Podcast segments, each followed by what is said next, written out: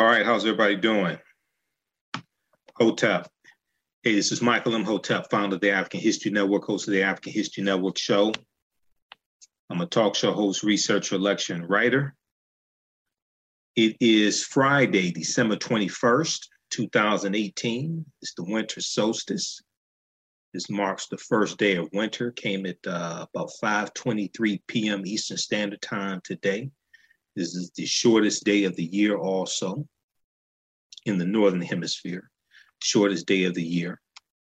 So I wanted to, and I'm testing out a new laptop. I had to buy a new laptop last night and been busy installing software and setting up the settings the way they need to be, things like that. So this is my first time broadcasting on Facebook Live with this new laptop, actually live. Earlier today, I did a rebroadcast and that went pretty well because this laptop has a faster processor than my older laptop. So, but I wanted to come on and talk about what's going on tonight in Washington, D.C. with the government shutdown. How's everybody doing? Angie, Kimberly, Corey, how's everybody doing? So you have a looming partial shutdown of the government. We're gonna talk about this a little bit here. Partial shutdown of the federal government. 75% of the federal government has been funded, so 25% is gonna be shut down. We're gonna give you some details dealing with what's going on. But this came about because Donald Trump is trying to strong arm Congress to get them to fund $5.7 billion to build a wall along the Mexican border that Donald Trump campaigned on and said Mexico was going to pay for.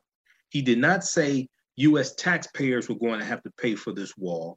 He didn't say that he was going to shut down the government. When he campaigned, he didn't talk about shutting down the government for this wall. He said Mexico was going to pay for this wall, right?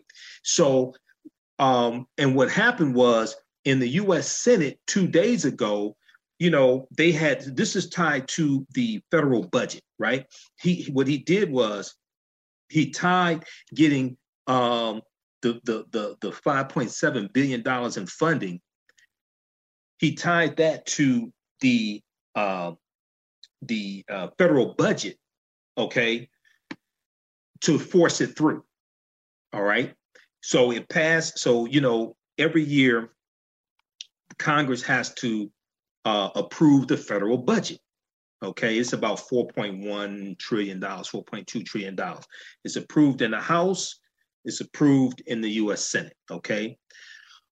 So what he did was, because he was getting beat up by right-wing media, by people on Fox News, Rush Limbaugh on conservative radio, Ann Coulter, Laura Ingraham on Fox News, because he was getting beat up by people like this.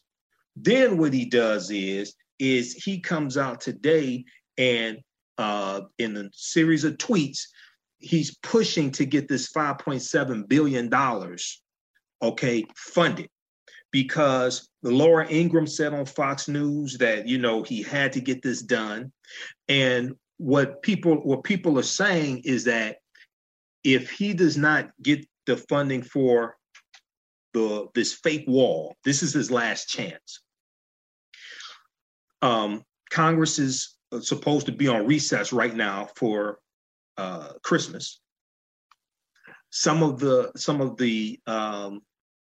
A lot of the members of the House of Representatives have already gone back home. Some of the members of the Senate had gone home and then had to come back for this.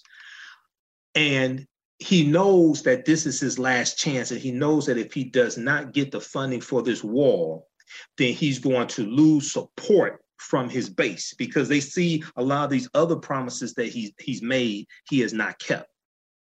And more information is coming out exposing him as the fraud that I told you that he actually was, okay? We saw Michael Cohen talking about the payments to Stormy Daniels and Karen McCullough. We see David Pecker, CEO of American Media, Inc., which publishes the National Enquirer, and he has entered into a non-prosecutorial agreement with the feds.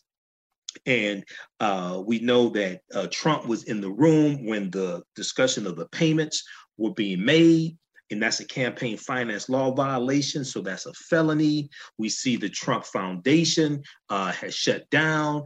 We know that he's going to have a lot of problems, not just with the incoming Attorney General of New York, but also with the one that's there now, because the current Attorney General of New York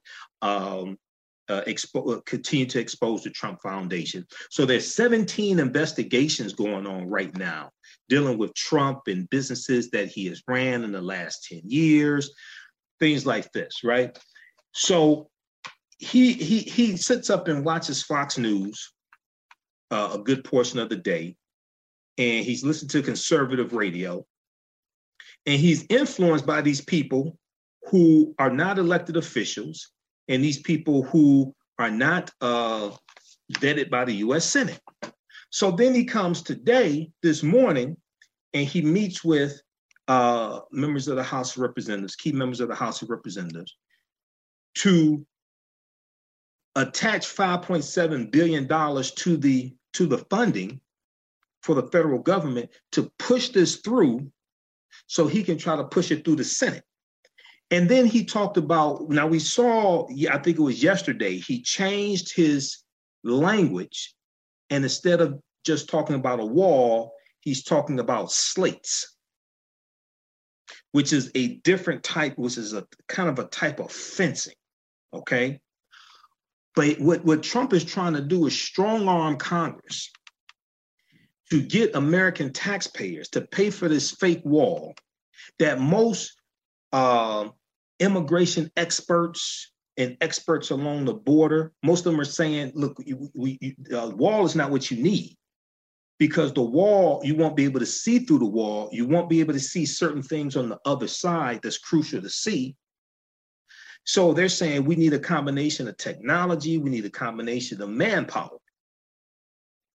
So what then it was either 10 or 11 days ago, he was meeting, we all saw it, he was meeting with Chuck and Nancy, Senator Chuck Schumer of New York and Senator Congresswoman Nancy Pelosi of California. And he was meeting with them right in the Oval Office, and they were going back and forth. And he said that he would shut down the government over the wall, and he would take responsibility for the shutdown. He said, I'm not going to blame you for the shutdown, talking to Chuck and Nancy. He said, I'm going to take responsibility for the shutdown. So this is where we are. Trump is desperate. And see, what's taking place is he knows the walls are closing in. This was a horrible week for him. This was after yesterday, General James Mattis resigning in protest, okay, behind Trump announcing the withdrawal of troops from Syria, which is a huge mistake. He didn't consult with generals. He didn't consult with his national security, anything like that. Just totally ridiculous, right? And some of these stupid ass moves he's making, this benefits Vladimir Putin. This benefits Saudi Arabia. But some of these moves he's making also, I think, is to distract from these investigations that are taking place as well, okay? So this is what's taking place. So at midnight, the federal government is going to be a partial shutdown this time. So here's what's happening, okay? And you're going to have some federal employees that are not going to get paychecks, right, for the holidays. Okay, so let's look at this here. Washington Post, we'll look at a couple of articles, think about three articles, Washington Post and NBC News. How's everybody doing? Share this broadcast on your Facebook page, invite your friends to tune in also. And I just got to bear with me a little bit because I just got this laptop last night. I'm still installing software. This is my first time doing Facebook Live on here. I just installed Zoom. Okay, how's everybody doing? All right. But this is the dumbest thing also. This is one of the dumbest things I've ever seen.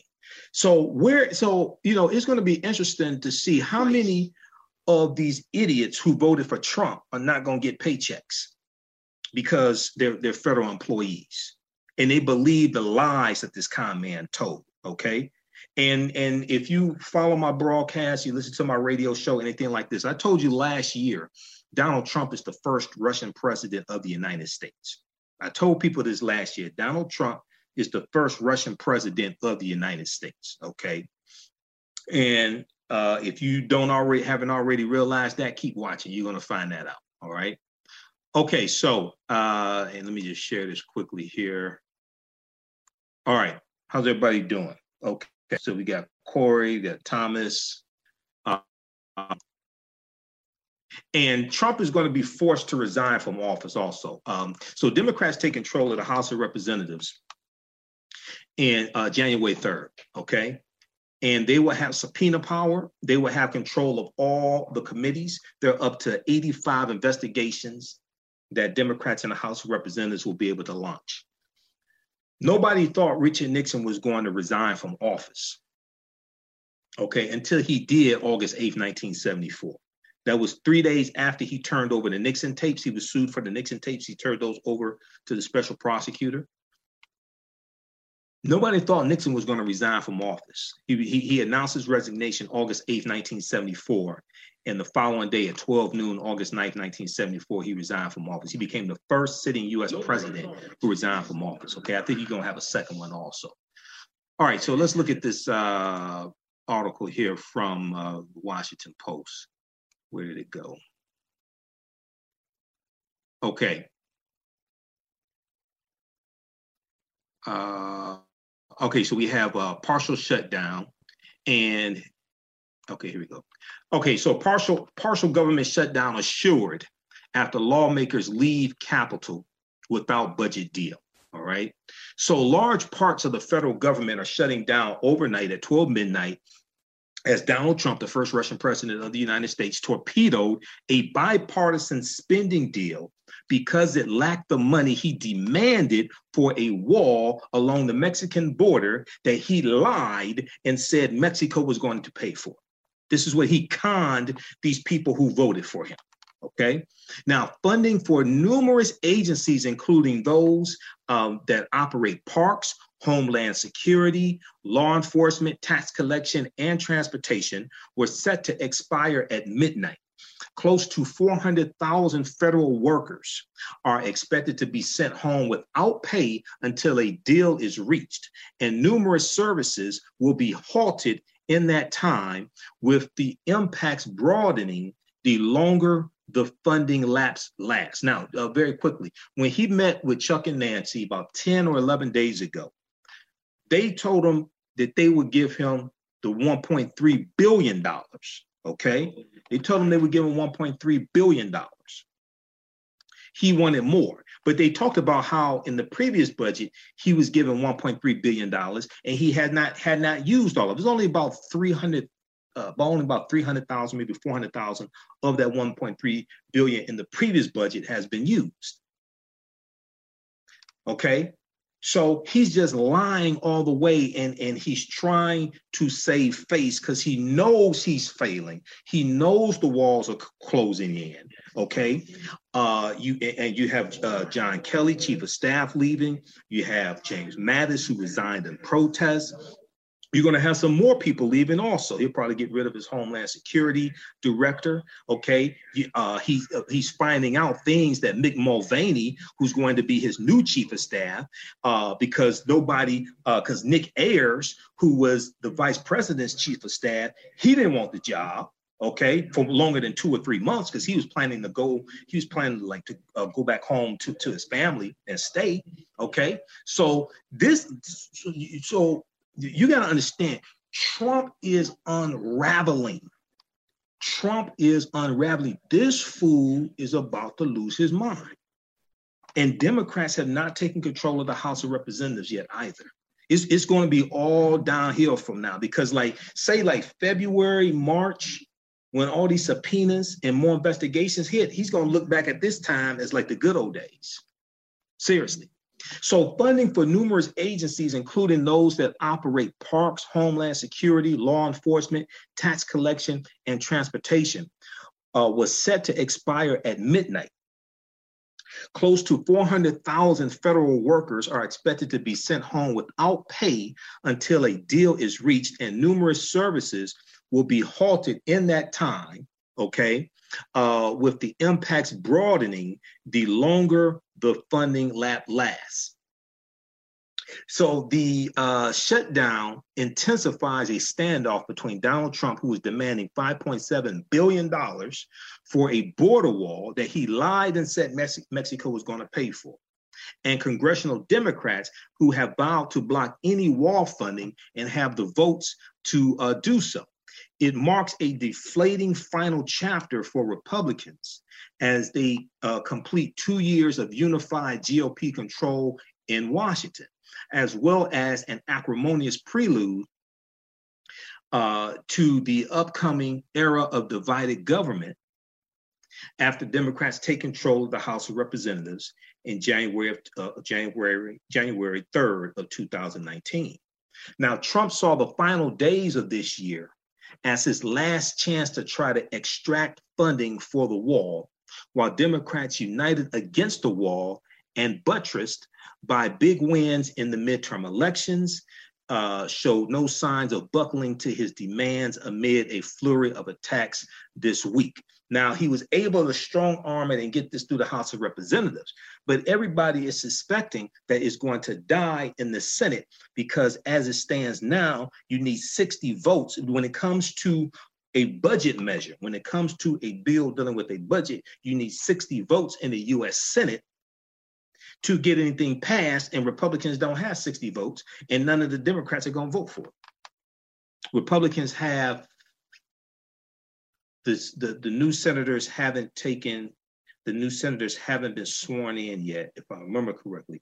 So Republicans have 51 votes in the Senate, okay? Because the new Senate, just like the new House of Representatives, that they have not been sworn in yet. So we're still operating based upon the previous Senate. So it's 51, 49 Republicans. All right, so the White House and congressional leaders continued negotiations late Friday, December 21st. But by 8:30 p.m. Eastern Standard Time, the House and the Senate had adjourned for the night. That made it impossible to vote on any spending agreement until Saturday. And it remained unclear whether any deal would materialize by then. It is unclear how long a shutdown might last. Donald Trump predicted early on Friday that it could drag on for a very long time, okay? So now some people are saying by January 3rd, the shutdown can end. And keep in mind, this is a partial shutdown. 75% of the government has been funded, okay? But I think I have a sneaky suspicion, you know, when a lot of these people who voted for Trump are not getting paychecks, they're going to put pressure on their elected officials to put pressure on him and say, look, you know, you better take that $1.3 billion, or you better do something else, because two main things. One, he said he would, so he's trying to blame the Democrats now for not passing this in the Senate and shutting down the government, when he told Chuck and Nancy right there in the Oval Office, and everybody saw it, he said he would shut down the government, he would take full responsibility for it, and he would not blame them for a government shutdown. That's what he said. Two, this is the wall Mexico was supposed to pay for, that you lied to everybody and said Mexico was supposed to pay for. Okay, so the Senate on Friday considered legislation that would fund the government agencies through February 8th, 2019, and appropriate $5.7 billion for the erection of 250, that's their word, erection, not mine, okay, for the building of 215 million miles of wall structures along the Mexico border, all right? Now, the House passed that legislation Thursday evening, okay? But Senate Democrats successfully unified on Friday and refused to back that measure. Senate Minority Leader Chuck Schumer, Democrat from New York, said that, okay, we have a troll. Okay, I have to kick out the troll. You know, if you're a troll, you must have what? You don't have anybody spend Christmas with or something like that. You got to come on our page and mess with us. We don't come on your page and mess with you. Okay. It's sad you called me a troll, so you must have been talking to me. She's replying to somebody else. Okay. If you're not a troll, then let us know. But you know, don't come on here trolling. Because I turn this into a comedy show and make a damn fool out of you. So, you know, anybody could come home, but you got the wrong one. Okay. All right, let's continue here. So Senate Minority Leader Chuck Schumer, said Friday, December 21st, that Democrats were open to discussions with the House of Representative Republicans, but would not agree to any measure that funded the construction of a new border wall, okay? So what they're talking about is using the $1.3 billion, because the $1.3 billion that was already allocated, it specifies how it can be used. So it can be used to fix like the fencing that's already there, and repair the fencing that's already there, and that is taking place. Trump is lying, calling that the wall. When he was campaigning, he was talking about a wall, not a fence. He was talking about building a new wall. He wasn't talking about repairing a fence that's already there. So the $1.3 billion that was already allocated, it specifies how it's to be used. It could be used for technology, things like this, okay? All right, so this is what they're talking about. So when they talk about $1.3 billion, or 1.6 billion, because 1.6 billion was thrown out also. They're talking about along those lines, not to actually erect a new wall. So this is why Trump changed it. I think it was yesterday. This is why he changed the language and talked about slates, which is more of a type of fencing as opposed to a solid, like a brick wall, like he was talking about, and he was talking about a 10-foot brick wall, and then he said, oh, the wall just got 10 feet higher or something, you know, some nonsense. He just, I mean, you know, it's just some, like, some really, really dumb people that fell for this. Okay, I guess they still believe in Santa Claus too. All right. So Chuck Schumer said Friday that the Senate had unanimously agreed to a spending bill earlier in the week, which they did, and accused Trump of having quote unquote a temper tantrum because he wasn't getting money for the wall. Senator Chuck Schumer said, President Trump, you will not get your wall. You're not getting your wall today, next week, or on January 3rd when Democrats take control of the House, end quote. So Democrats tried to make clear to the White House for weeks that they had the votes to block any measure that contained money for the wall. As their power became clear to White House officials, White House press secretary, lion-ass Sarah Huckabee Sanders, she's supposed to be leaving at the end of the year. I sure hope she leaves. I don't ever want to see her again. She just just day after day after day, she just stands there and lies. And she has just like no self-respect. Because if she had any self-respect, she would have quit a long time ago. But White House Press Secretary Sarah Huckabee Sanders signaled this past Tuesday that Trump was planning to withdraw his request for the funds in an effort to keep the government open. And that's what happened, because there were reports saying that he was backing up on the request for the for the wall. OK, but then that's what but then what happened was when right wing talk radio and people on Fox News were saying, look, you know, because Laura Ingraham was on Fox News and said that's the woman that told LeBron James to shut up and dribble. Laura Ingraham, they had these idiots on Fox News, okay? But white people listen to them. You know, a lot of people listen to them, okay? And some, a smaller percentage of African Americans, but largely, you know, is largely older white people, especially white males, watch Fox News. And then when you look at Rush Limbaugh has somewhere probably around 20 million listeners, okay? So, I mean, these people, you know, they have, and then you look at Sean Hannity. Sean Hannity has a show on Fox News and he has a daily radio show.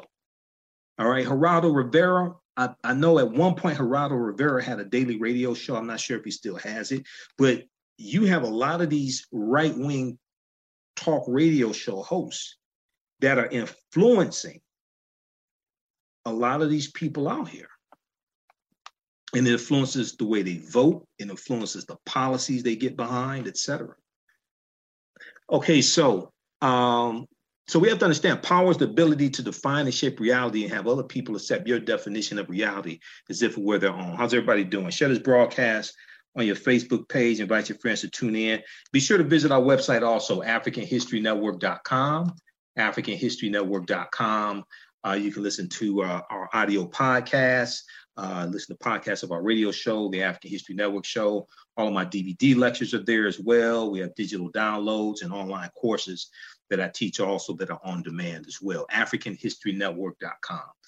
Okay, so as the power of the Democrats became clear to White House officials, White House Press Secretary Sarah Huckabee Sanders signaled this past Tuesday that Donald Trump was planning to withdraw his request for the funds in an effort to keep the government open.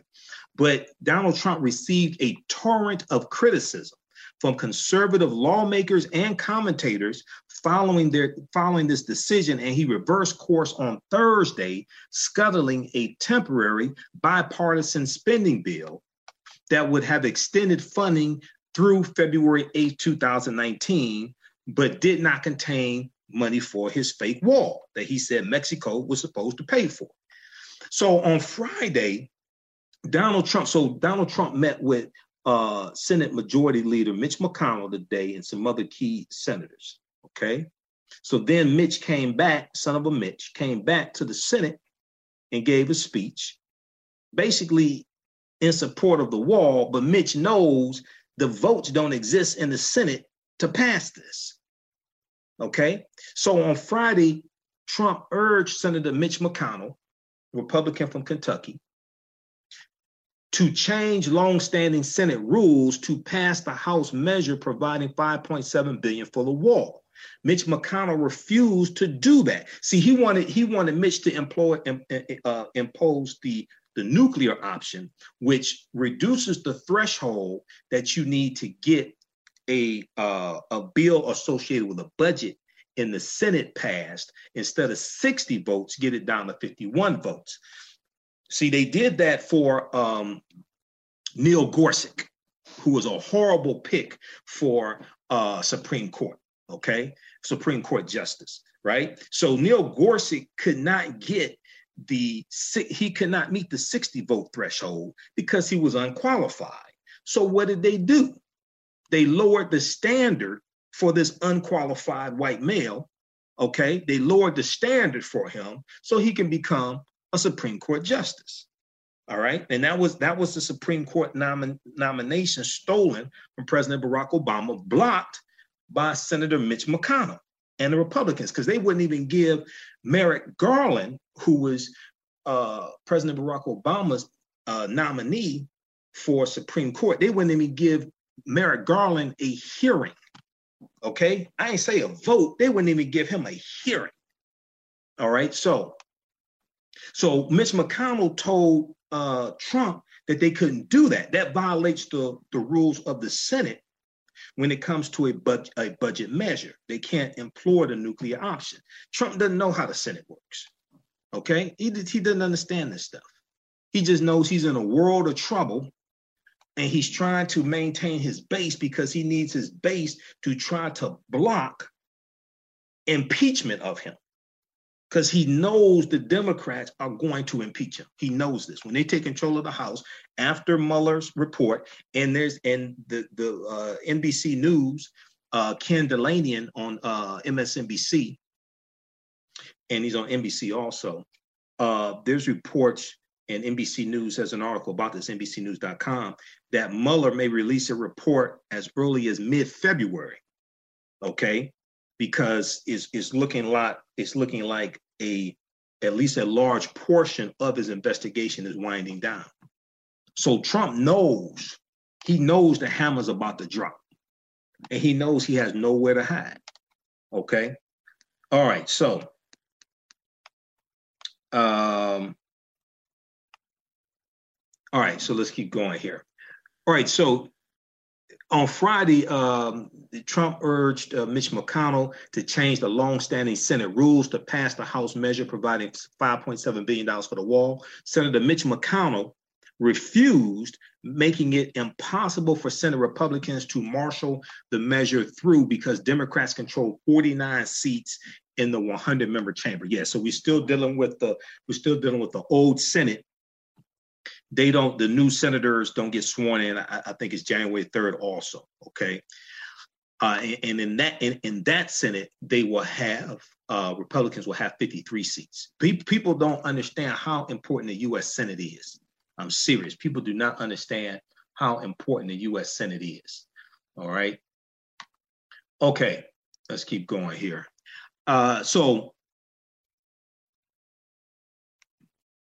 Now, Donald Trump said earlier on Friday in the Oval Office, he said, quote, "We're going to be working very hard to get something passed in the Senate." He said, "Now it's up to the Democrats as to whether or not we have a shutdown tonight. I hope we don't, but we've very much prepared for a long shutdown." Okay, but he said he wasn't going to blame the Democrats, you know. And see, one of the problems with Trump, there's a number of problems with Trump. But one of the main problems is he keeps changing his position every other day or every other week. So it's hard to make a deal with somebody like that who won't uphold their end of the bargain. How do you make a deal with somebody who you can't trust like that? Now, Republicans were frustrated by the reversal, and Democrats warned Friday that the president's erratic and unvetted decisions in recent days were unsettling financial markets. Okay, we see the stock market, Dow Jones Industrial Average to drop 400 points today. We see articles dealing with CNBC, CNBC.com has an article dealing with how this week was the worst week for stock markets in 10 years, the Dow Jones Industrial Average, which is made up of 30 stocks, okay? Stocks plunged again on Friday, sending the Dow Jones Industrial Average to its worst week since the financial crisis in 2008, down nearly 7%. A lot of this has to do with this fool and the uncertainty that's taking place in the government. And the markets do not like uncertainty. When it's coming to a government and is going crazy, also because General James Mattis Trump announced Mattis was resigning, and that happened yesterday. And Mattis was looked at as one of the last guardrails there, right? Who was responsible and wasn't a sycophant, wasn't a kiss ass for Trump. And he was looked at one of the last guardrails to keep Trump from going crazy. But if you got General John Kelly, who's leaving, who was his chief of staff, you got General James Mattis, who's leaving, you had General McMaster's, who was his national security advisor after he had to fire Lieutenant General Mike Flynn, okay? McMaster was looked at as one of those to be like responsible to keep the reins on him. Well, if all these people are gone, then this fool gonna be buck wild. So stocks were down this week nearly 7% on the Dow Jones Industrial Average. The NASDAQ index closed in a bear market, and the Standard & Poor's 500, S&P 500, was on the brink of one itself, down nearly 18% from its record early this year. Now, Trump is not talking about the stock markets. Now, I see Trump keep bragging about the stock markets. Oh, we're at 25,000, we're at 26,000, blah, blah, blah. You know, he ain't talking about the stock market now. The Federal Reserve's rate hike this past Wednesday drove the losses this week, and fears of an extended government shutdown only added to the pain on Friday. So you had the, I think it was 0.5%, the Federal Reserve increased interest rates. That contributed some, but this uncertainty that's taking place in the government and these people leaving, that's affecting the stock market as well. So the Dow Jones Industrial Average fell 414 points to finish at 22,405 in turbulent trading that sent the blue chip index up as much as 300 points early in the day, only to trade back in negative territory less than 1 hour later. So a lot of people who voted for Trump, their 401ks took a real beating this whole month, not just this past week, but this whole month. Okay, it's been going crazy. Okay, so check out the article. So let's look here. Here's the tally of the carnage. The Dow Jones Industrial Average lost 6.8% and 1,655 points this week. Okay, it was horrible for the Dow this week.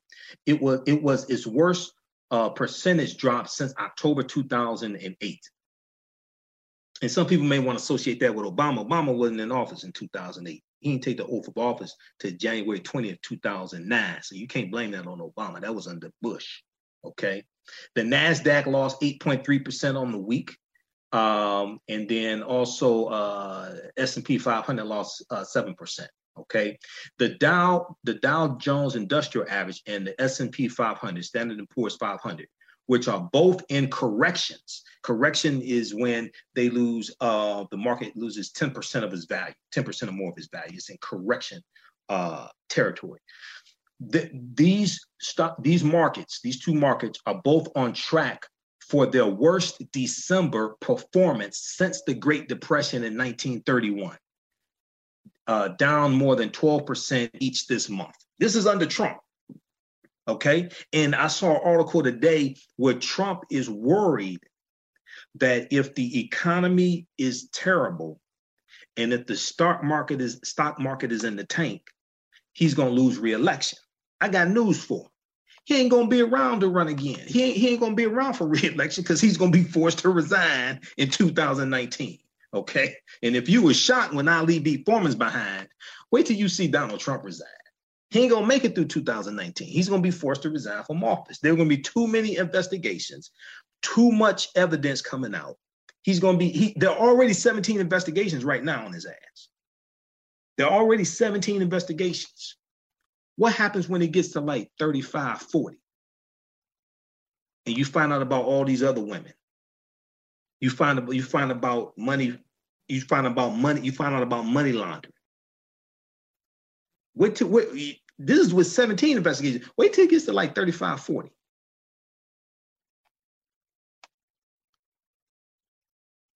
Okay, so check out this article here from CNBC.com. That's NBC's business channel. Really have like really good information on CNBC. They have some good shows on CNBC. They show the Shark Tank on CNBC also. And that's where also The Profit, Marcus Lemonis. So I used to teach entrepreneurship. So I like a lot of shows geared around business and small business entrepreneurship, things like this. Watch The Profit, P-R-O-F-I-T, The Profit with Marcus Lemonis. Okay, he's kind of like a one-man Shark Tank. But what he does is he goes into failing businesses, right? Businesses that are failing, losing money, and he goes in and he just totally turns everything around. He works with the staff, works with the owners. He goes in, totally turns things around. So you can learn a lot about business watching not just the Shark Tank, but also The Profit on CNBC as well. It's like one of my favorite shows. Okay. So let's go back to this article from the Washington Post here. So Republicans were frustrated by the reversal, and Democrats warned Friday that Donald Trump's erratic and unvetted decisions in recent days were unsettling financial markets, foreign allies, and even members of his cabinet. Now, Senator Bob Corker, Republican from Tennessee, who is leaving the Senate, he chose not to run again, so he only has a few more days in the Senate. He's the one who said that the White House was like an adult daycare with them taking care of the toddler in the White House. He says like an adult daycare. But he said, quote, "This is tyranny of talk radio hosts," right? This is tyranny of talk radio hosts. And so how do you deal with that? He said, you have two talk radio hosts who completely flipped the president. And so do we succumb to tyranny of talk radio hosts? So he's talking about largely Rush Limbaugh and Ann Coulter. OK, now I don't know if Ann Coulter has a radio. She may have a radio show. I know she does interviews, but Ann Coulter, those are like the two main ones he's talking about. Now, Secretary of Defense James Mattis announced his resignation Thursday. Through Trump, he turned in a letter of resignation, and Trump announced it also. But the Dow Jones Industrial Average had one of its worst weeks in recent decades and has fallen almost 4,400 points, okay, or 16% since October. You have multiple federal parks and monuments are slated to close, okay, under this partial shutdown. Some as soon as Saturday. The Securities and Exchange Commission, the SEC, which regulates the stock markets, right? Regulates the financial houses, the investment firms, things like this. The SEC, Securities and Exchange Commission, posted a list of the services it will soon suspend, including the processing of certain business records. Now, the Justice Department, the Commerce Department, and Internal Revenue Service are preparing to send thousands of workers home without pay. Now, we have to keep in mind, right, when you have a government shutdown or a partial government shutdown, that disproportionately negatively impacts African Americans. Why? Because African Americans disproportionately work for the government, especially federal government, because it is the federal government, they were the first ones to implement affirmative action laws, okay? So we were able to gain some type of upward mobility by working for different federal government jobs. We were able to get a better chance, okay? So when you have a shutdown like that, a lot of these employees are going to be African Americans not getting a paycheck. You're going to have some white people that voted for Trump, but you're going to have a lot of African Americans, right, that work for the federal government. And Trump's prediction that a shutdown would last, quote unquote, for a very long time meant that hundreds of thousands of federal employees risk missing at least one paycheck. Even the Border Patrol agents and Transportation Security Administration, TSA, at the airport, TSA officials who are directed to continue working during the shutdown will not be paid until Congress funds their agencies. I'm sure glad I don't have to fly dealing with TSA agents who are not getting paid. But see, this is Trump. Let's be clear, people. This is not Republicans pushing this. This is this fool in the White House that I warned you about in 2016. I told you he was totally unqualified to be president. I told you he did not have the right temperament. And then also we see the article from, we posted it here on our fan page, the African History Network. We see the article came out, I think it was today. He's told 7,200 false and misleading statements in the first 700 days of his administration. So today, I think it's day 702, because I keep track, right? I think the day is 702. This fool has told 7,200 false or misleading statements. How the hell do you do that? But see, yeah, Donald Trump has made, 7,546 is even worse. 7,546 false or misleading claims over 700 days. Who does that? This fool's going crazy. Okay. And he's and Donald Trump Jr. also is afraid he's going to be indicted as well. Donald Trump Jr., because see, Donald Trump Jr. lied in his testimony in Congress when it came to the Moscow Trump Project, right? And Michael Cohen knows what happened because Cohen was setting up the deal. And then CNN, Chris Cuomo on CNN got the letter of intent signed by Donald Trump for that project, and Rudy Giuliani said that didn't exist, it didn't happen. Then Rudy Giuliani had to backtrack and say, oh, it did, but it doesn't matter. There's gonna be a lot of people going to prison, okay? Donald Trump has made 7,546 false or misleading claims over 70 days. You should ask your friends that voted for Trump, why does he lie so much? We've never seen anything like this. Why does he lie so much? Did he forget what he lied about? Because remember, Trump said he has one of the world's greatest memories, or did he forget about that? He said he has one of the world's greatest memories. So why does he lie so much? Okay.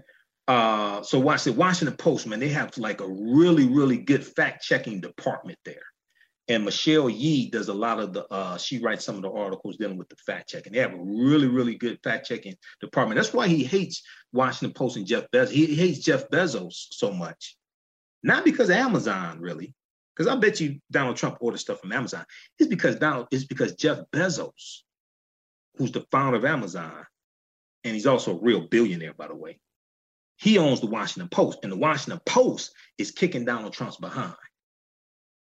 The numbers are astonishing. This came out today on the winter solstice, December 21st. So this one was done by Glenn Kessler, Salvador Rizzo, and Meg Kelly. Michelle Yee posted it because I follow her on Facebook, but she didn't write this. She wasn't one of the ones that contributed to this, apparently.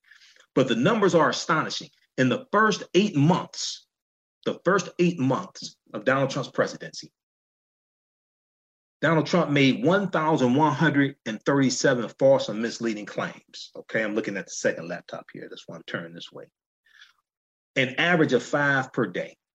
In October, as he barnstormed the country holding rallies in advance of the midterm elections, October 2018, he made 1,205 claims. Just in the month of October, that's an average of 39 false or misleading statements per day, just in October of 2018. Because as the Mueller investigation was heating up, as more information was coming out, he was telling more and more lies. Because remember, he made up that lie about a 10% middle class tax cut that was going to take place, and he said it'll take place sometime in early November. And they went to the White House and asked, what the hell is he talking about? They said, we don't know what the hell he's talking about. And you really haven't heard anything else about this fake 10% tax cut?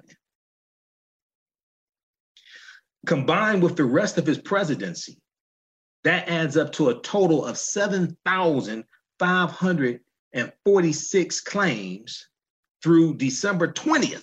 That don't even count the lies he told today on the winter solstice. That don't even count the lies he told today. This is through December 20th, right? The 700th day of his term. Yeah, so yesterday was 700, day 701. So today is 700, the 701st day of his term, but it's going to be a short term. And that's according to the Fact Checkers database that analyzes, categorizes, and tracks every suspect statement uttered by the president. So when you go and read this and you click on that link, the Fact Checkers database, they categorize all these. You can go and you can look at each one of these lies he's told and they categorize it, okay? The flood of presidential misinformation picked up dramatically as Donald Trump campaigned across the country during midterm elections, holding rallies with his supporters. Each of these rallies usually yielded 35 to 45 suspect claims. But Trump often tacked on interviews with local media in which she repeats the same false statements and gaggles with the White House press corps before and after his trips. The second biggest month was November of 2018, okay, last month, because that's when you had midterm elections. And he made 866 false or misleading claims in the month of November. And that's largely because of Trump's rallies just before the November 6th election. Okay, so you can check out the rest of this here. But well, and we posted the link here on the thread of the broadcast. But this is at WashingtonPost.com. Okay, President Trump has made 7,446 false and misleading claims over 70 days. All right. So let's go back to this article here. Let's look at some of your comments. Somebody said something about Mike Pence. You could be saying President Pelosi, because Mike Pence is in deep trouble too. And see, if you go study Spiro T. Agnew was Richard Nixon's first vice president. Spiro T. Agnew resigned from office 8 months before Nixon resigned from office, because Agnew was hit with corruption charges and tax evasion charges. So he resigned from office. So personally, I think Mike Pence is in deep trouble also. Okay. We got Mark, we've got Rihanna, is that Rihanna? Rihanna Lynn. Mark said Bitcoin is stay here worldwide. No government can stop Bitcoin. It's just the value has dropped significantly in Bitcoin. Once they came out with Bitcoin futures, I think it was, the value of Bitcoin dropped so much. That's why you don't see a whole lot of people on social media talking about Bitcoin anymore, or cryptocurrency in general, for that matter. All right, so let's go back to this article here. It jumped to another article, so I'm trying to pull this back up. Let's look at some more of your comments. And then also NBC has a good article dealing with what is going to be open, what is going to be, have a good article dealing with what's going to be open and what's going to be closed during this partial shutdown, okay? And where the hell did that article go?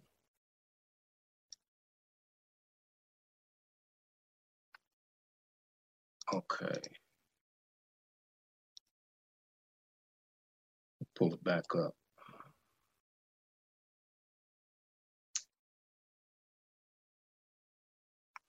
I think I have it up here also, okay. So NBC News has an article, partial government shutdown set to arrive at midnight. Despite last-minute talks, the Senate left Friday night without passing a stopgap funding measure, essentially guaranteeing a lapse in funding, okay? And let me just I'm gonna just get to anything else I didn't cover that they talk about what's gonna be open and closed.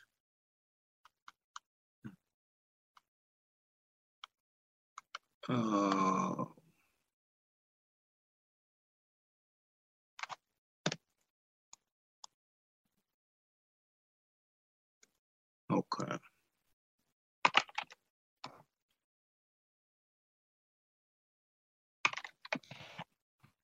Pull that up. All right, so we got Jewel. What is a partial government shutdown? 75% of the government is funded and will stay open. 25% will be closed.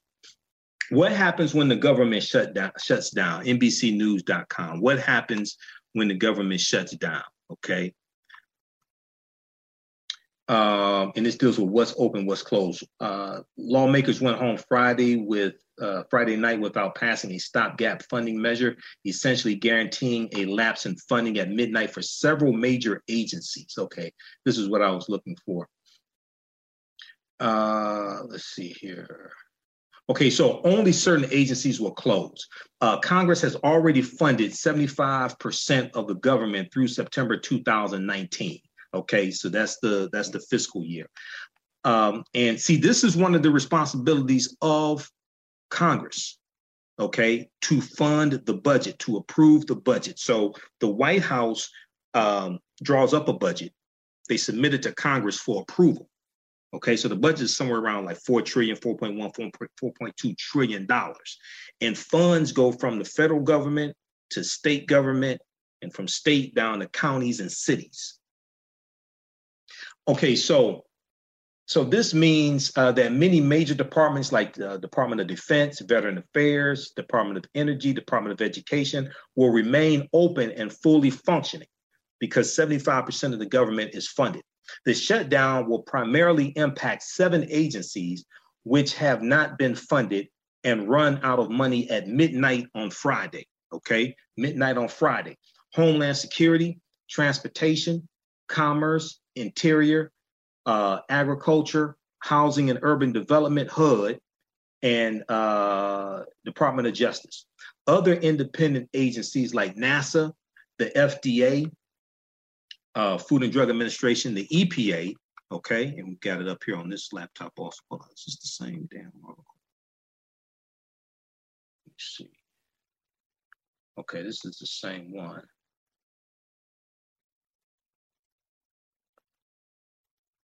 Okay.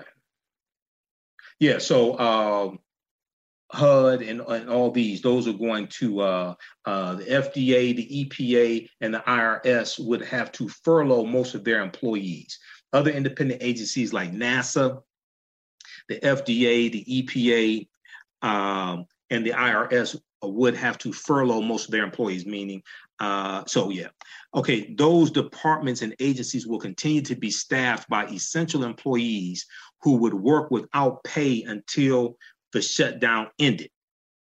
All other non-essential employees will be sent home without pay, okay? More than 420,000 employees will be required to work without pay, and an additional 380,000 employees would be sent home, according to a fact sheet compiled by Senate Democrat staffers. That's 800,000 employees, basically. 420,000 will work without pay, and then once the shutdown is over, then they'll get the back pay. And 380,000 will be sent home without pay. Correctional officers, FBI agents, U.S. Marshals, TSA, that's TSA at the airport, okay? TSA, Border Patrol officers, Coast Guard employees, Forest Service firefighters, Forest Service firefighters, and Weather Service forecasters are all expected to continue working without pay.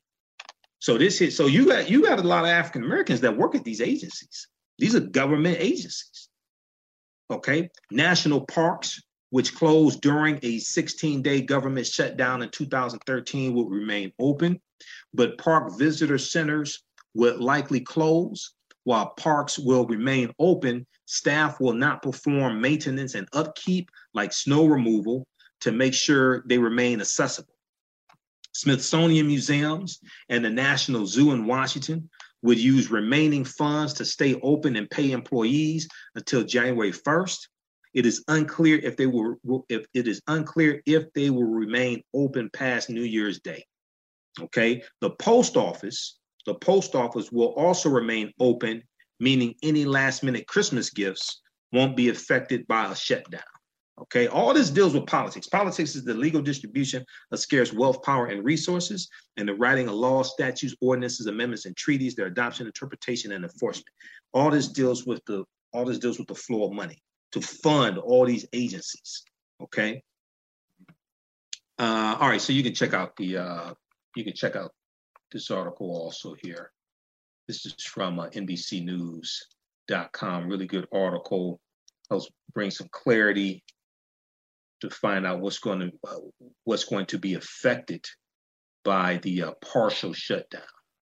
But keep in mind who is responsible for this partial shutdown. And he said he would take full responsibility for it. when he was meeting with Nancy Pelosi and Senator Chuck Schumer. This is Donald Trump. This is his shutdown. Okay. All right. What do you think about the Green Party? How do you compare it to mainstream parties? As far as what about the Green Party? I know Jill Stein was polling at about, I think, 2% of national polls. I talked to African Americans, say, oh, I'm gonna vote for Jill Stein. I say, you know that's a vote for Donald Trump, right? You know how to count. I say, you know that's a vote for Trump. And I said before, personally, I think you're gonna find out Jill Stein was working with Vladimir Putin. Go watch the broadcast I did. What was that, on the 13th? It's about 2.5 hours dealing with. It was dealing with Trump and Michael Cohen being sentenced. It was Michael Cohen being sentenced. It was dealing with David Pecker and National Enquirer. He entered into a non-prosecutorial agreement with the feds, and he's going to be probably a witness against Trump. But also I talked about Jill Stein being in Russia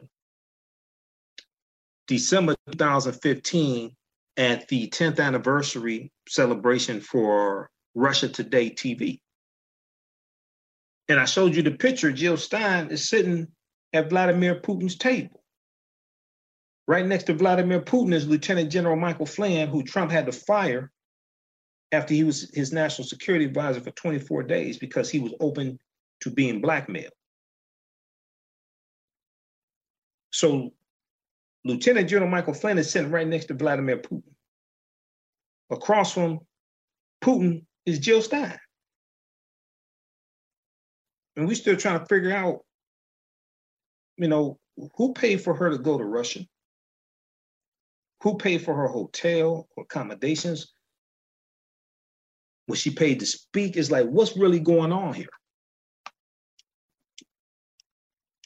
So, in some elections, I ain't talking about the president. In some local elections, things like this, a Green Party candidate, it's possible they may be good. I need to look at the issues. I need to look at the issues and how their issues actually impact African Americans. And also, I look at, well, who actually has a realistic chance of winning. Because just voting for people that don't have a chance in hell of winning, that's a wasted vote. I'm just keeping it real. That's just a wasted vote. We have to learn to think. We have to learn to vote more strategically, okay? And understand the impact that policies have and understand how to assess the policies of a candidate and see how they match up with our issues and our agenda.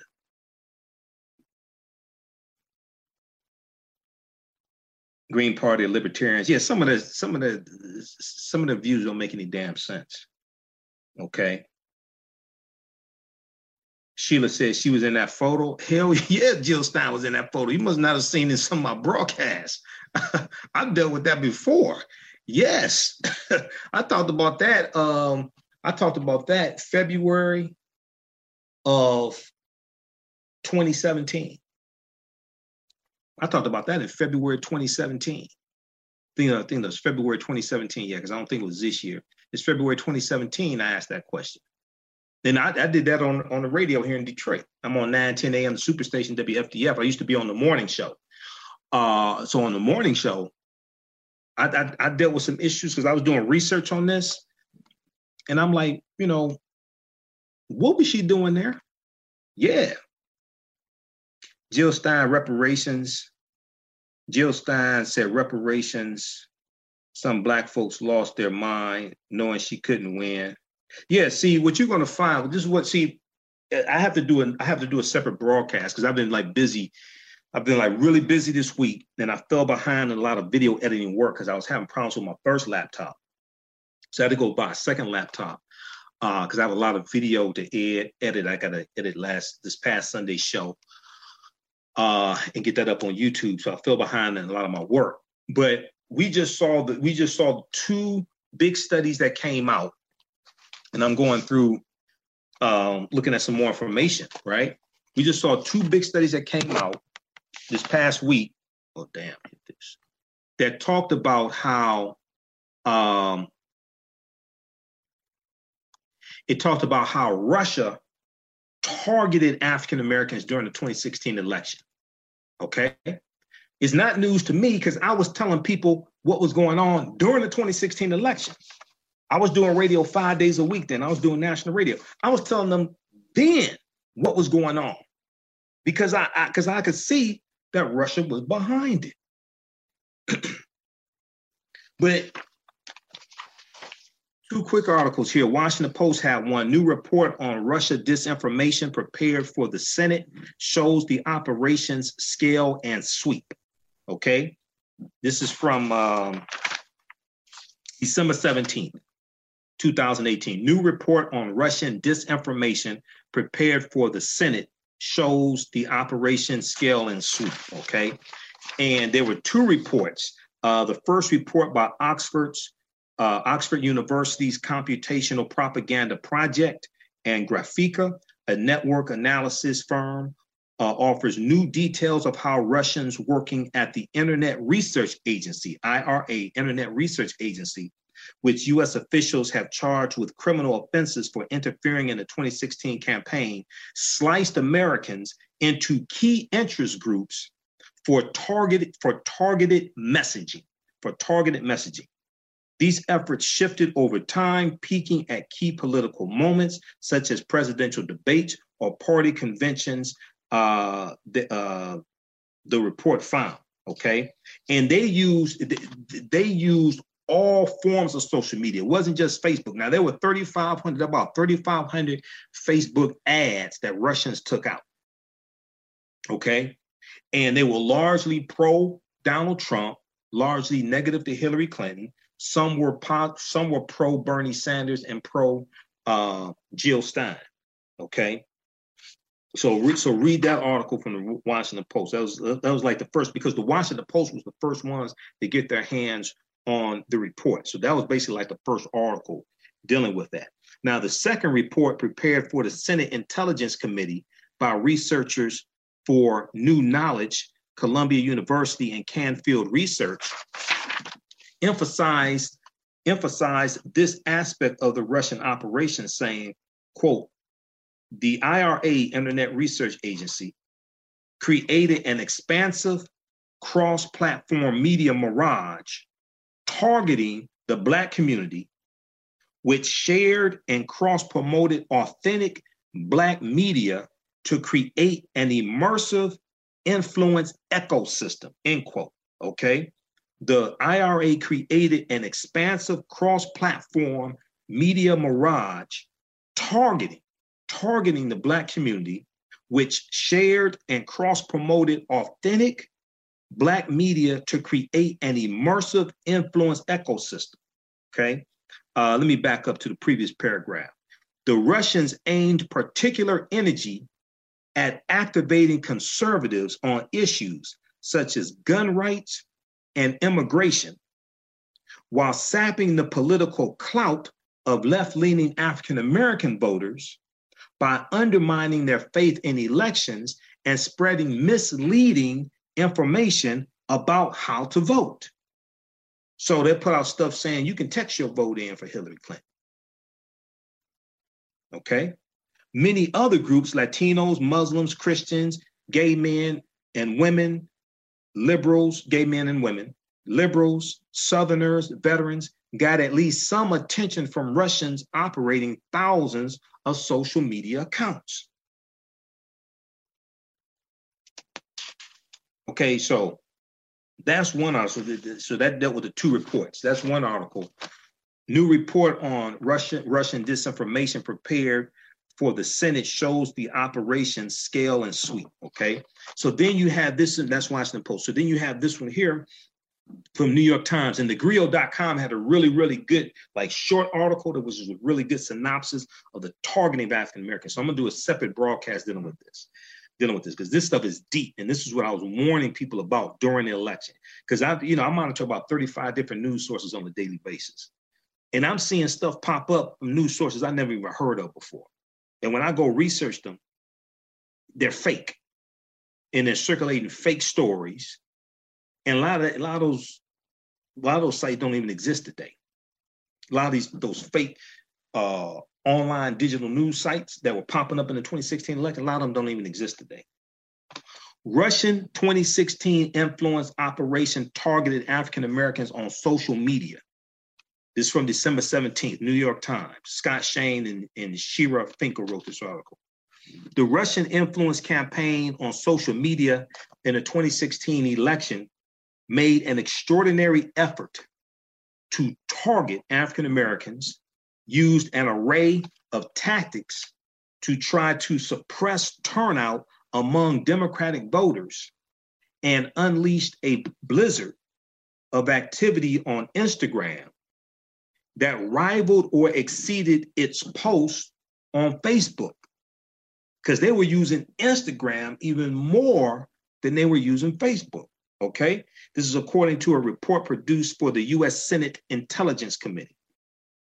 The report adds new details to the portrait that has emerged over the last 2 years of the energy and imagination of the Russian effort to sway American opinion and divide the country, which the authors said continues to this day. And yes, it does. You just got a lot of ignorant ass people out there that don't do research.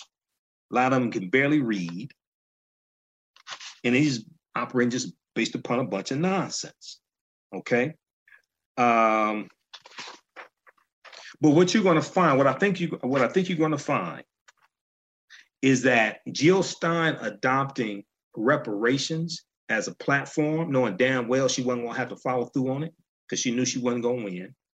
And see, when people try to use reparations as like a platform to be elected, my question for them is what's your legal argument for reparations, number one? Because a lot of the arguments are moral arguments, not legal arguments. And number two, how are you going to make it happen? Because we know HR 40 has been sitting, can't even get out of committee. That was initiated by Representative John Conyers in 1989. And I know they just redid it like last year, but it hasn't gone anywhere. House Resolution number 40. So if an elected official is using reparations, which is an emotional issue for many African Americans, you're using that as a platform to get elected. My question to you is, how are you going to deliver on that promise? Number one, what's your legal argument for reparations? Because a lot of people will say, well, we worked for 246 years for free. You owe us $14 trillion. We want it in small bills. Now, that's not a legal argument. That's an emotional argument. Because if you go study the history of slavery, you weren't supposed to get paid. That's the whole purpose of it. The whole purpose of slavery was to teach you skills, use skills you already have, work you until you die, and not compensate you. There were at least 262 skills, trades, and crafts that African people had in this country from 1619 to 1865. So it wasn't like we had a contract to be paid and they didn't pay us. No, the whole purpose was not to pay you in the first place. So how do you come 153 years later, at least, and then say we want back compensation? That's not a legal argument. Slavery was wrong. That's a moral argument. But so a lot of the arguments for reparations are not legal arguments. One legal argument would be to say, well, in 1807, the U.S. Congress passed a law that outlawed the international transatlantic slave trade, meaning that in 1807, the U.S. Congress passed a law that outlawed Africans being brought into this country as slaves. And it went to effect January 1st, 1808. So all the Africans that were brought into this country from January 1st, 1808 to about 1860, because Civil War starts April 12, 1861, all of them that were brought in from January 1st, 1808, that's all illegal because it violated the federal law of the U.S. So now you have some type of legal argument. Prior to that, it was legal to bring them into the country. It was legal to work them to death. It was legal not to pay them. So trying to sue and say we never got paid, well, hell, you weren't supposed to get paid. I'm not saying it was right. I'm saying that was the whole purpose.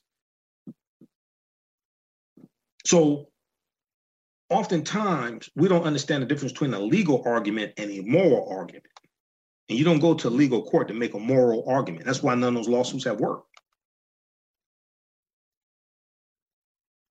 Another legal argument would be to enforce the Black Freedmen Indian Treaties of 1866. And that's something that Dr. Claude Anderson is taking up and pushing for. Because the Black Freedmen Indian Treaties of 1866, that's law. And that was amongst the Choctaw, Chickasaw, Creek, Cherokee, and Seminole Indians. And when they got pushed off their land in southeastern United States because of the Indian Removal Act of 1830, they all go out west over 1,000 miles on the Trail of Tears, go into Oklahoma. And they take their black slaves with them because they all five civilized tribes and Native Americans own black slaves, African slaves. And when the Civil War came, they fought on behalf of the Civil War because they didn't want to give their slaves up. Okay, but they didn't know they were violating the treaties that they had signed with the US government because there were clauses in the treaties that they would never take up arms against the Union. Okay, so after the Civil War ends, you know, they're gonna have to sign these new treaties, and the treaties forced them to release their slaves, and they were the formerly enslaved African people, they were given compensation. They were given land, they were given funding from the government. They were made full members of those Native American nations, okay? So they were given some type of compensation. And those treaties are still being enforced today. Now, we got pushed out of those treaties about 1941, but those five civilized tribes of Native Americans, they still get government assistance because of those treaties. So now that's a legal argument. That's law that is still on the books, still being enforced today. That's a legal argument. A lot of this other stuff are not legal arguments. They're moral arguments. And you don't go to a legal court to make a moral argument. We don't understand the difference. I interviewed Dr. Jahi Issa and Brother Reggie Marbury, I think it was early this year, because they wrote an article, or co-wrote an article for Black Agenda Report dealing with reparations that's dead, here's how to revive it. And they were talking about the legal argument, the real legal argument for reparations based upon the law that went into effect in 1808 that outlawed the importation of Africans into this country.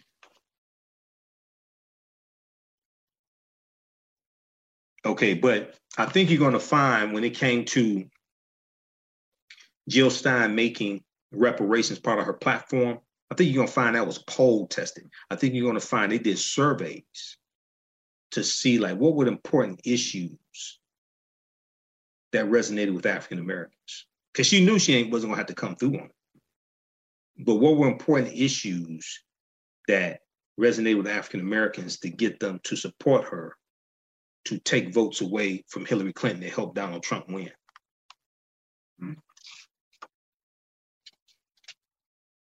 So when all of it comes out, just remember, I tried to tell you, because I was telling people back during the election what was going on. Okay, so check out this one from the New York Times also. Russian 2016 influence operation targeted African Americans on social media. All right, hey, African American business owners, hey, post the name of your business here on the thread of the broadcast. and email us at customerservice@africanhistorynetwork.com, customerservice@africanhistorynetwork.com. We'll let you know how you can advertise with the African History Network. We take your 30-second and 60-second commercial. We put into the audio podcast of our radio show. We broadcast our show Sundays, 9 p.m. to 11 p.m. Eastern Standard Time. And each show, we're on 6 different podcast platforms. We're on iTunes, CastBox, TuneIn, Blog Talk Radio. We're on 6 different podcast platforms. Each episode gets about between 4,000 to 8,000 listens in the first 2 weeks. So you can reach a lot of new potential customers. Email us at customerservice@africanhistorynetwork.com for more information. Because current promotion is get 50% off your first month, and second month is free. All right, let's look at Corey said Hillary Clinton stole the nomination from Bernie Sanders. No, she didn't steal the nomination from Bernie Sanders. Bernie Sanders was not a Democrat. This is what people do not understand. Bernie Sanders was an interloper. He was in Congress for 25 years as an independent. He started in the U.S. House of Representatives in 1991. He switched over and was elected as a U.S. Senator in 2007. He was in Congress. Bernie Sanders was not new. He was in Congress for 25 years as an independent. The only reason he switched over to the Democratic Party was to run for president. That was it. Because when he went back to the U.S. Senate, he switched back to as an independent. And I was just on his U.S. Senate page 2 weeks ago, senate.gov. I was just on his Senate page, and it has him listed as an independent. He went back to being an independent. No, people's feelings are hurt. You don't understand politics. No, Bernie Sanders was not a Democrat. The only reason why he joined the Democratic Party and ran as a Democrat is because he said it would be too hard to run as an independent and to be able to get his name, to get the required signatures to be on the ballots in all 50 states. If he ran as an independent, it would be much harder to run as an independent. It's not impossible, but no. So the Democrats are like, who the hell are you? Even though he votes, he caucuses with the Democrats in the Senate. He's not a Democrat. So they're like, who the hell are you? The same thing happened if an independent wanted to run as a Republican. They're like, wait a second, you been it's same if Sanders wanted to run as a Republican and he'd been in Congress for 25 years as an independent, they're like, why don't you run as an independent? Why you running as a Republican? No, people still don't understand that.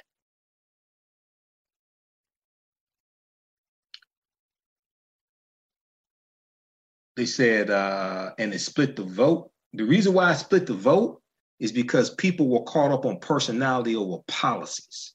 That's why I split the vote. People were caught up on personalities. This is why I tell people, it's not about personalities. It's not about political affiliation. It's about the policies. People didn't go look at Donald Trump's policies. They didn't pay attention. I saw over 100 campaign speeches that Donald Trump made, over 100 campaign speeches and interviews he made during the election. Saw over 100 of them. I did fact checking on statements that he made.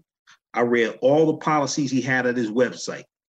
I think it was DonaldJTrump.com. He had 13 policies at his website. Hillary Clinton had 36 at her website. I read all of her policies. I read all of his policies. I did fact checking on his statements. I did fact checking on her statements. Okay? They ain't pay attention to any of that. They just dealt with who they like. I'm not caught up on personalities. I deal with the policies, because the policies, that's what's going to impact you.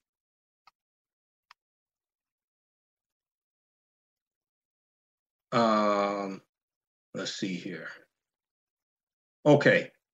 All right. So, hey, guys, in Detroit, I'll be speaking at the Charles H. Wright Museum of African American History, second day of Kwanzaa, Kujichagulia. That's Thursday, December 27th. I'm there 6 p.m. to 9 p.m. Malcolm X Grassroots Movement is organizing that event. There, the first 3 days of Kwanzaa is taking place 6 p.m. to 9 p.m.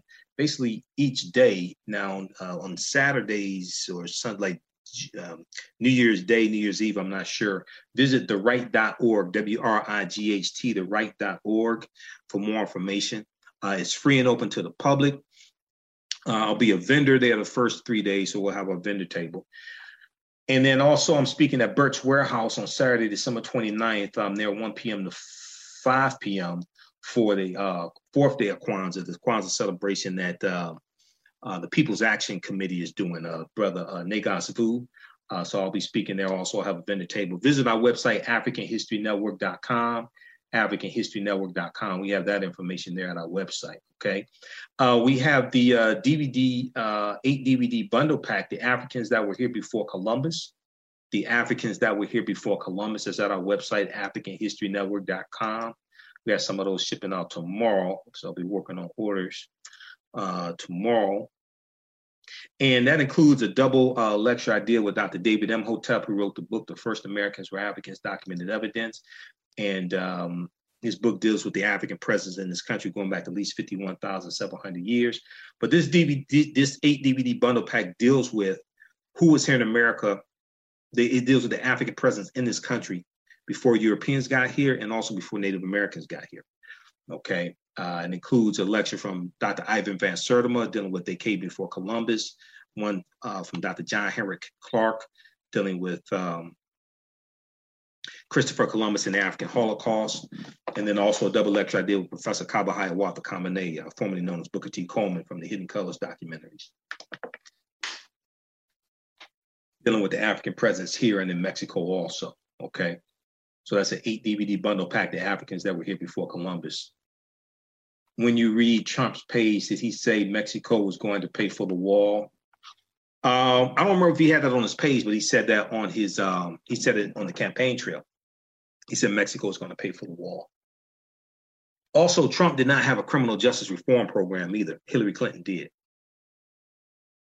People really need to go to the campaign websites of candidates who are running and like actually read their policies. Okay, because Trump did not have a criminal justice reform program. And if you go, if you like, look at some of my presentations, like, and if you like, look at the lecture that I did, African-American resistance in the era of Donald Trump, voter suppression, reparations, and how elections have consequences. African-American resistance in the era of Donald Trump, voter suppression, reparations, and how elections have consequences. I go through and I deal with how Trump is reversing a lot of policies that President Obama had in place. There have been over 100 policy reversals, over 100 policy reversals all across the board. Department of Education, Department of Justice, Environmental Protection Agency, HUD, all across the board. And a lot of these policy reversals are detrimental to African Americans, but we didn't even know that they existed.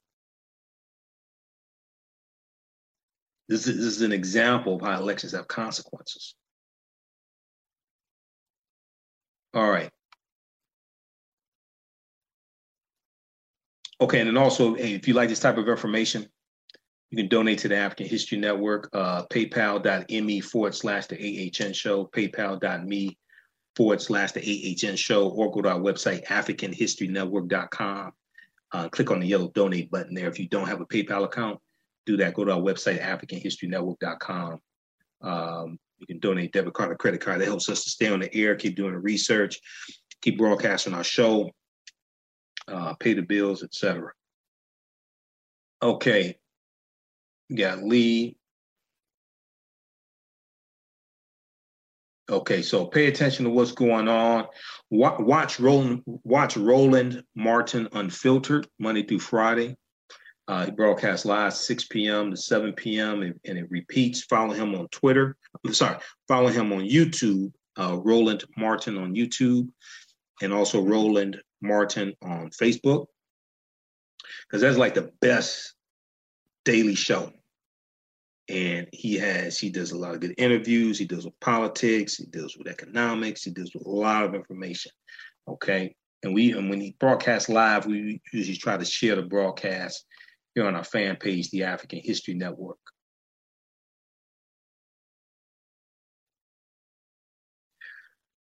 Okay.